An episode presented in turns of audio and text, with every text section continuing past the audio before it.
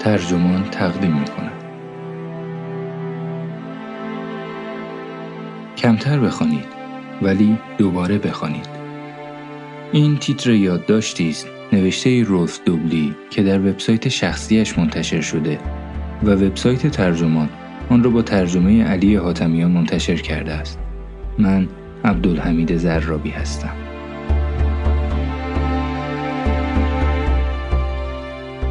پس از مدتی سر وقت کتابخانه و کتابهایمان که می رویم اکثرشان دیگر با هم تفاوت زیادی نمی کنند. چون تقریبا چیز زیادی از آنها یادمان نمی آید. محتوای هر کتاب صرفاً به صورتی مبهم و آشفته از ذهن ما عبور می کند. در چنین مواقعی ابتدا پریشان می شویم که مشکل از حافظه ضعیف خودمان است یا شاید کتاب ها تأثیر اندکی بر ما داشتند. اما وقتی می‌فهمیم بسیاری از دوستانمان هم همین تجربه را دارند کمی احساس آسودگی می‌کنیم. اگر محتوای کتاب ها تا بدین حد کم به خاطر میمانند اساسا اهمیت مطالعه در چیست؟ رولف دوبلی نویسنده کتاب هنر شفاف اندیشیدن پیشنهادهایی دارد.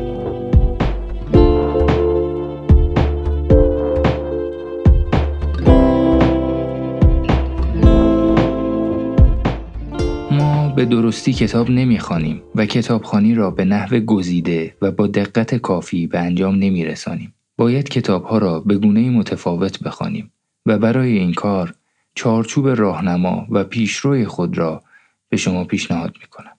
بگذارید با یک مثال ساده مسئله را توضیح دهم.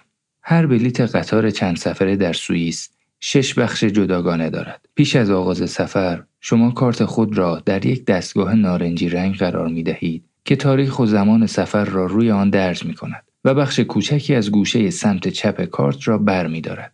زمانی که هر شش بخش کارت مورد استفاده قرار گیرد اعتبار بلیت به پایان رسیده و بلیت ارزش به شمار می رود. به همین ترتیب برای خواندن کتاب ها نیز بلیتی را با پنجاه بخش متفاوت در نظر بگیرید. درست به شیوه بلیت های قطار در اینجا نیز پیش از هر بار خواندن کتاب باید یکی از این بخش ها را ثبت کنید. اما برخلاف بلیت چند سفری این تنها بلیت شما خواهد بود و نمی توانید در صورت تمایل یکی دیگر تهیه کنید.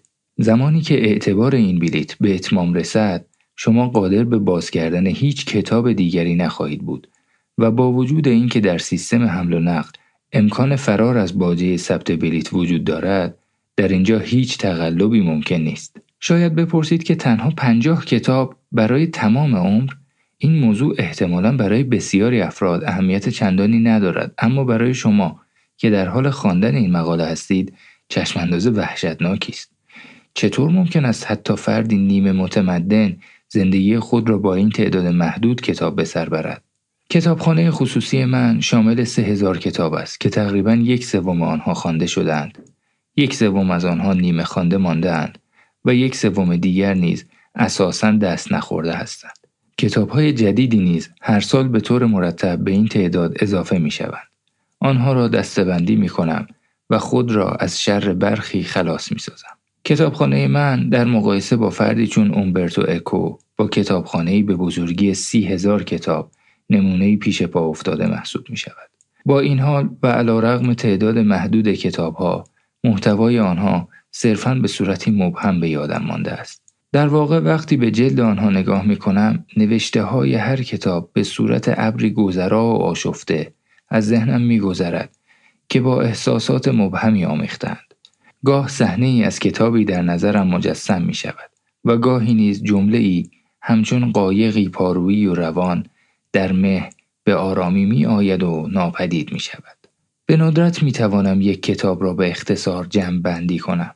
برخی از کتابها در قفسه هستند که نمی توانم با اطمینان بگویم که آیا تا به حال آنها را خواندم یا نه. این کتاب ها را باید باز کنم و صفحات علامت گذاری شده و یادداشت های پراکنده در حاشیه کتاب را جستجو کنم. در چنین لحظاتی نمی‌دانم حافظه ضعیف من خجالت آورتر است یا کتاب هایی که آشکارا تأثیر اندکی بر من نهادند. البته زمانی که از رویارویی بسیاری از دوستانم با تجربه مشابه آگاهی یافتم تا حدودی احساس آسودگی کردم. این وضعیت نه تنها در خصوص کتاب ها بلکه درباره مقالات، گزارشها، پژوهشها و متون ادبی نیز صدق می کند که زمانی با لذت خوانده شدند اما اغلب آنها به نحو شرماوری به سختی به یاد آورده می شوند. حال پرسش اینجاست که اگر محتوای کتاب ها تا بدین حد کم به خاطر میمانند اساسا اهمیت مطالعه در چیست؟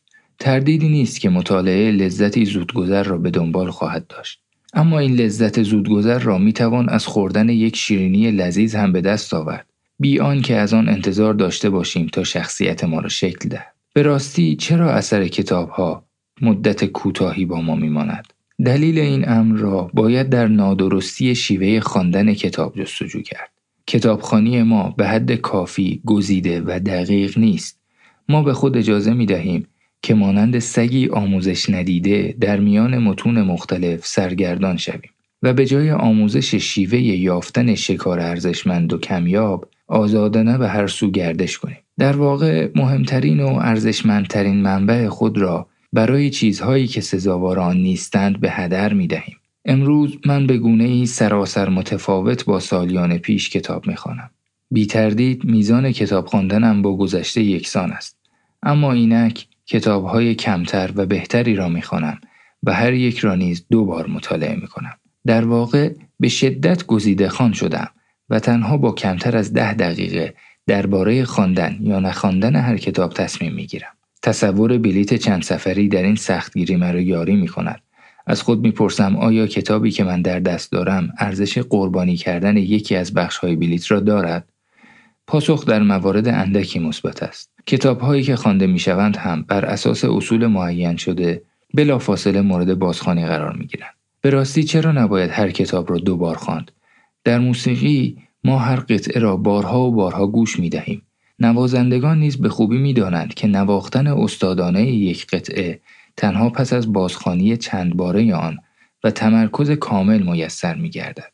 آن هم پیش از اینکه نوازنده با عجله در پی قطعه دیگری باشد. چرا نباید با کتاب ها نیز همین گونه رفتار کرد؟ تأثیر دومین مطالعه کتاب صرفا دو برابر نخستین بار نیست بلکه بسیار بیشتر است. من بر اساس تجربه شخصی آن را بیش از ده برابر بیشتر از اولین خانش کتاب موثر می دانم. به این صورت که اگر بعد از خواندن اول سه درصد از کتاب را به یاد می آورم پس از دومین نوبت میزان یادآوری به سی درصد می رسد. این نکته مرا بارها و بارها متعجب ساخته است که وقتی به آرامی و با تمرکز مطالعه می کنیم تا چه حد دومین مطالعه را خانشی جدید می آبیم و درکی عمیقتر از نتایج چنین خواندنی به دست می آوریم. هنگامی که داستایوفسکی در سال 1867 به تابلو جسم درگذشته مسیح در آرامگاه در شهر بال نگاه می کرد چنان مسهور نقاشی شد که همسرش به ناچار پس از نیم ساعت او را از مقابل تصویر کنار کشید. جالبان که او دو سال بعد از این زمان همچنان می توانست نقاشی را در رمان خود به تفصیل شهر دهد. آیا عکسی فوری با یک گوشی آیفون قادر است چنین تأثیری داشته باشد؟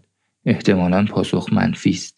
زیرا نویسنده بزرگ باید خود را در نقاشی غرق کند تا بتواند در آینده به نحوی سازنده از آن در آثار خیش بهره گیرد. واژه کلیدی در اینجا قوتوری است که درست در نقطه مقابل موج سواری قرار می گیرد. اجازه دهید بحث را با اشاره به چهار نکته به پایان ببرم. نخست در باب اثر بخشی که تا حدود زیادی امری فنی به نظر می رسد. آیا داوری کتاب ها کاری درست است؟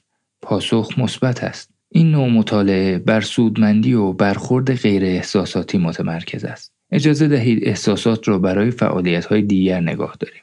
فکر می کنم اگر کتاب به دلیل فقر محتوا یا خواندن نادرست اثری در مغز باقی نگذارد زمان را هدر دادیم. در واقع به لحاظ کیفی کتاب با خوردن شیرینی لذیذ پرواز بر فراز آلپ یا لذت رابطه جنسی تفاوتی بنیادین دارد.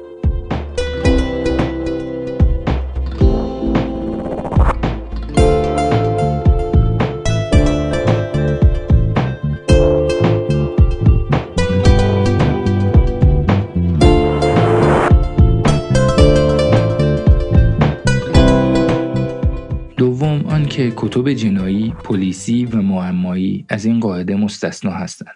زیرا معمولا کسی نمی‌تواند برای بار دوم آنها را بخواند. به راستی چگونه می‌توان قاتلی شناخته شده را بار دیگر ملاقات کرد؟ سوم آنکه باید برای خود تصمیم بگیرید که چه تعداد جایگاه کتاب در بلیت کتابخانی در اختیارتان قرار دارد. من برای ده سال آینده خود را به 100 کتاب محدود کردم.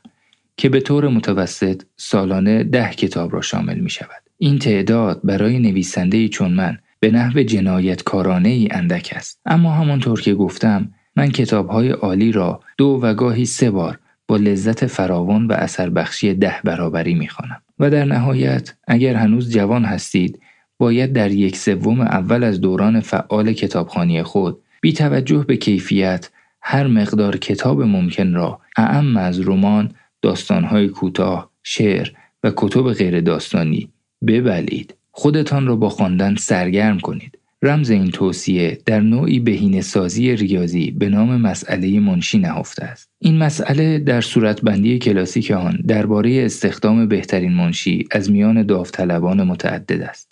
در راه حل پیشنهادی باید از طریق گفتگو با 37 درصد اول داوطلبان تصویری کلی از توضیح کیفی آنها به دست آورید و سپس همه این افراد را رد کنید. می توانید توضیحات بیشتر را در سایت ویکیپدیا مطالعه کنید. بر این اساس با خواندن گسترده کتاب ها به معنی آماری کلمه و آزمودن آنها در یک سوم نخست از دوران کتابخانی خود تصویری از توضیح کیفی آثار به دست خواهید آورد و توان داوری شما تقویت می گردد. به این ترتیب در ادامه می توانید با شدت زیاد گزیده بخوانید.